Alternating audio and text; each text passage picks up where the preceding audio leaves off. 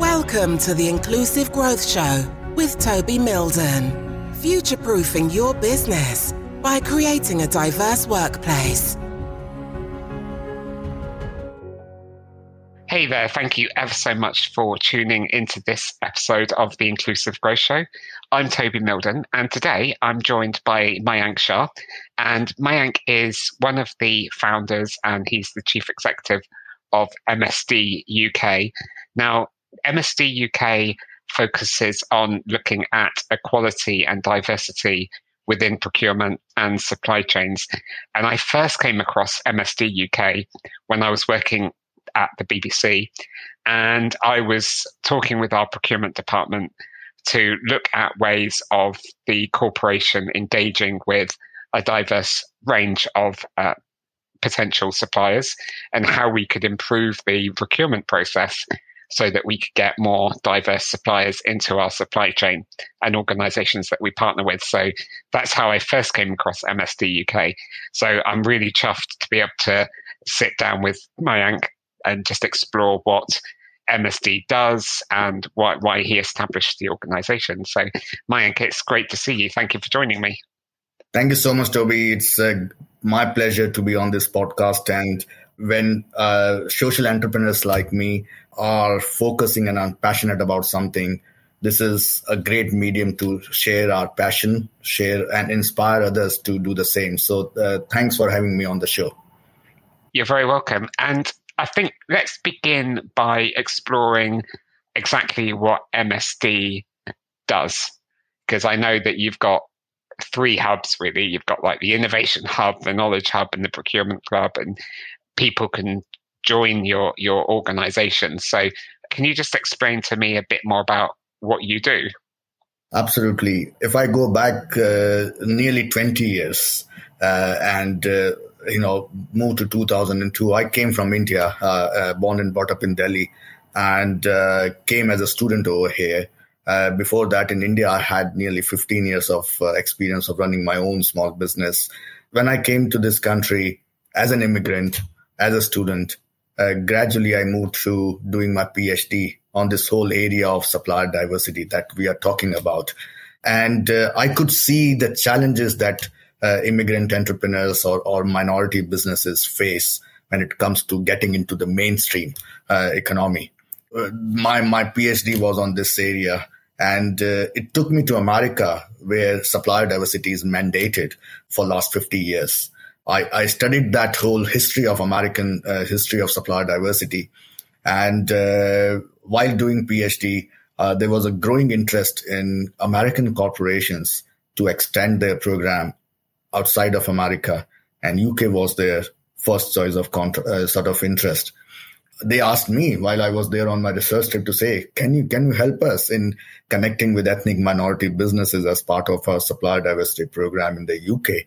Can you set up an organization that uh, represents minority businesses, identify those uh, businesses, and connect them with our procurement teams? And that's how MSD UK was born in 2006. We set it up as a not for profit organization.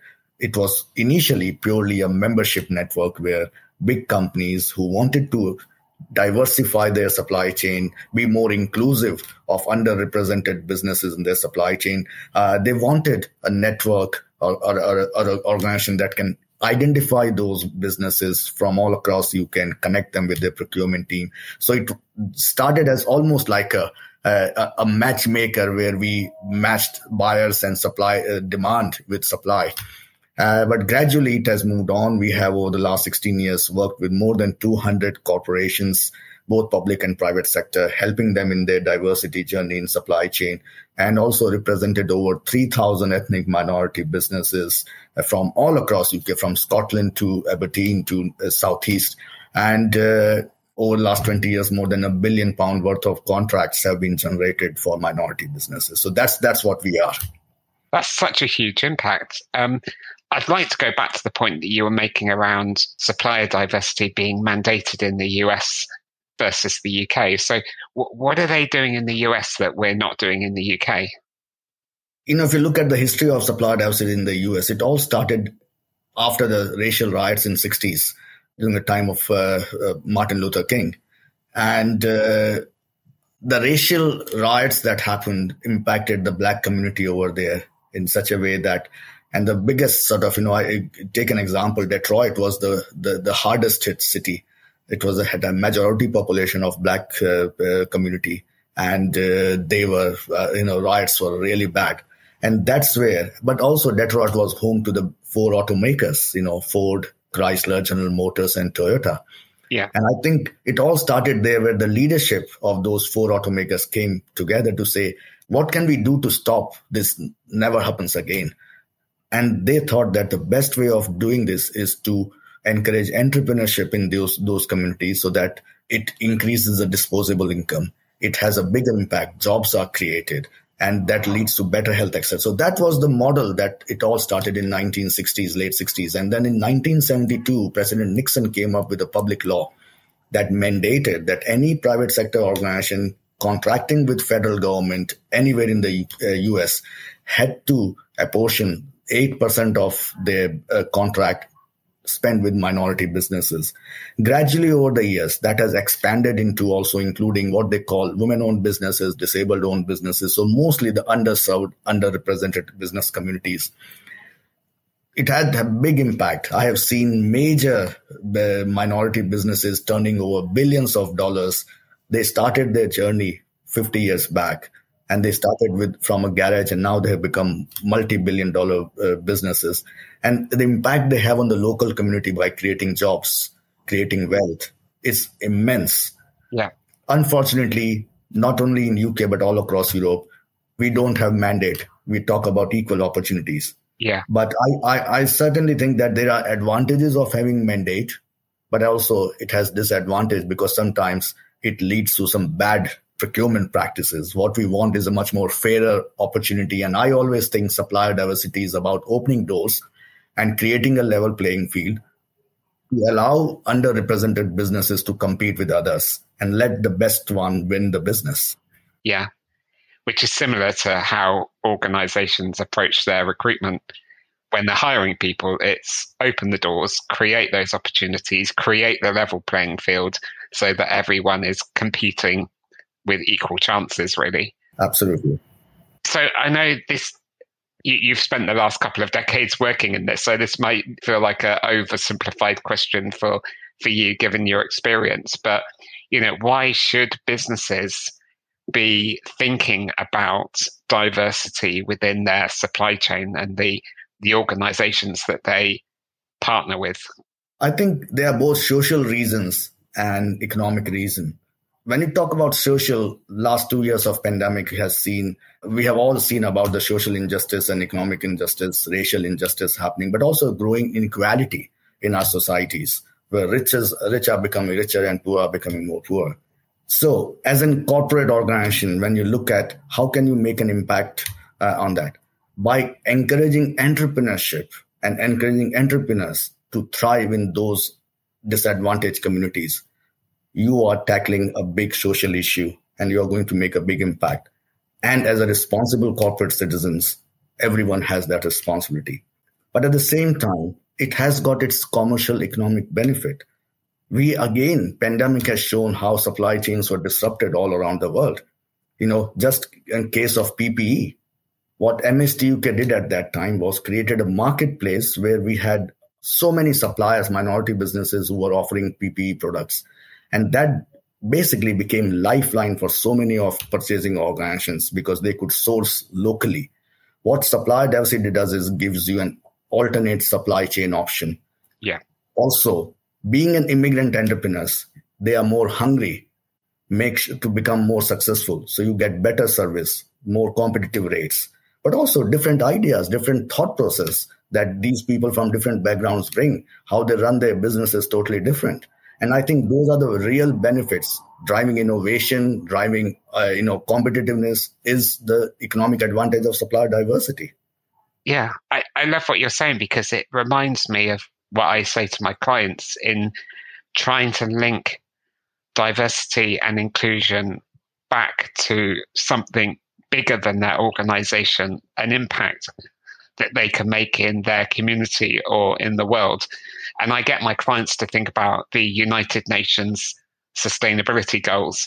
And one of those goals, which is actually why I set up my business, which was about decent work and economic growth, which is exactly what you're talking about, as as well as reducing inequalities. That's a that's a separate goal. But yeah, I think it's quite useful for for businesses to think about how they are impacting kind of society at large. And in another podcast interview, I interviewed a guy called Mark Lomas, who was the head of diversity and inclusion for HS2. And he was talking about the, the role that HS2 was playing in really reducing inequalities within the the rail construction industry because HS2 itself is is a fairly modest sized organization, but actually they've got a huge footprint in terms of the organizations and the suppliers that they are working with to actually deliver the HS2 project.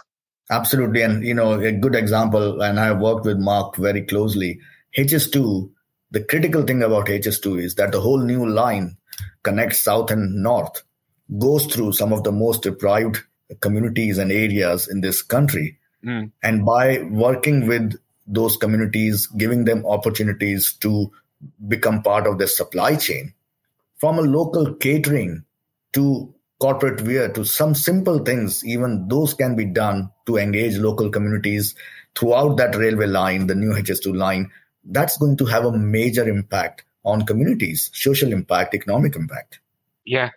Because actually, like the vast majority of um, people in the UK work for small and medium sized companies, isn't it? Yes. You know, it's um, actually one of my, again, one of my former podcast interviews, I interviewed um, the chief executive of the CIPD, Chartered Institute of Personnel and Development. And he was making the point that quite often diversity and inclusion is talked about by big, huge organizations, you know, the, the Deloittes and the KPMGs of, of the world. But actually, we can make a profound impact through engaging small and medium sized businesses as well. That's a very good point because Last year, we did a massive, one of the largest ever research anyone has conducted in this country to analyze how many ethnic minority owned businesses are there in this country, what's their sort of contribution to the UK economy. And the results that came, and we use artificial intelligence because data capturing is very, we are very bad in data capturing. There's lack of data, and government doesn't monitor the ownership of the business in this country. So we used artificial intelligence and data scientists, a team of data scientists to to basically look into the 6 million businesses that are registered on Company House. And you won't believe, but 1 million businesses out of 6 million registered on Company House are ethnic minority owned. And wow. They employ 3 million people, which is 10% of UK's workforce, contributing 78 billion. So exactly, these are all small and medium sized businesses who are creating jobs in our local economies. And, you know, I always say that what diversity brings you talked about recruitment. We at MSD UK now have a team of 23. We've grown from six to 23 in two years' time. And I'm so proud to say that we have uh, 80% of that staff is women. Yeah. And we have, out of 23 people that we have in our team, they represent 14 different nationalities. Now, that diversity of thought, diversity of background brings so much uh, innovation into MSD UK. Yeah. And so, you know, I always say when people ask about the business case for diversity, I really get angry sometimes to say there's there's no need for us to discuss about business case. There is a business case that is there, you know. The different ideas, different thoughts, people of different backgrounds bring so much to the table. Yeah, absolutely. I, I agree with you that people asking for the business case sometimes um, gets my goat as well. Um, I, I, I, was speaking to a diversity and inclusion consultant recently who said uh, often her response when she gets asked for the business case is, um, you know, show me the business case for not having diversity in your organization, um, and then we can talk because um, you know Stephen Frost, who is a diversity and inclusion yes, consultant. I know him very. He was one of the for six eh, for a year. He was the chair of our board of directors when he was at KPMG. Exactly. I mean, he's a great guy, and uh, you know, one one of his sayings is that diversity is a given, but inclusion is a choice. Absolutely. So based on the research that you've done, we've got that diversity. What was it? You know, one in was it one in six one, businesses? One in six businesses, yeah, yeah owned by by somebody of a minority background. So that's a given. That's there, and businesses should be engaging with those yeah. with those suppliers. So, um, if if the person listening to us right now gets this, you know, it's a no brainer for them, and they want to influence their procurement person or procurement department on getting more diversity into the supply chain, trying to level the playing field. What what should they do? You know, the easiest way is to go on our website. There are a number of resources. We have done some white papers for uh, CIPS. We have done. Uh, we have a, a supplier diversity toolkits, a number of uh, podcasts, etc. And it's all there on our website, which is www.msduk.org.uk.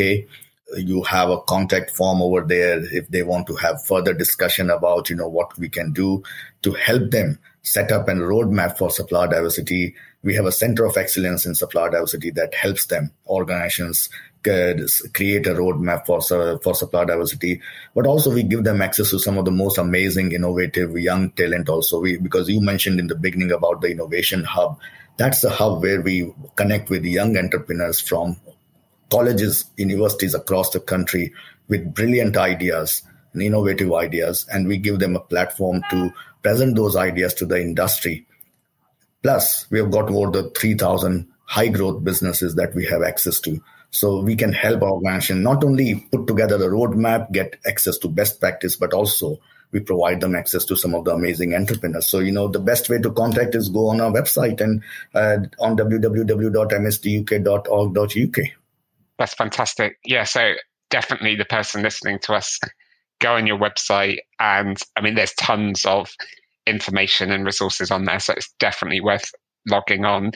And before we go, I think we've already kind of answered this question, but it's something that I ask all of my guests, but I want to hear it from you in your own words.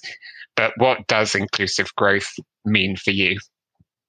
You know, I, I go back to a famous quote from uh, Reverend Jesse Jackson, which says, When everyone is included, everyone wins. And I think for me, inclusive growth is about including everyone so that everyone has a fair share in the economy, fair share in the wealth. And supply diversity does exactly the same, creating a fairer economy, fairer society where everyone is included so that everyone can prosper. Brilliant. Well, Mayank, thank you ever so much for joining me on this episode of the Inclusive Growth Show.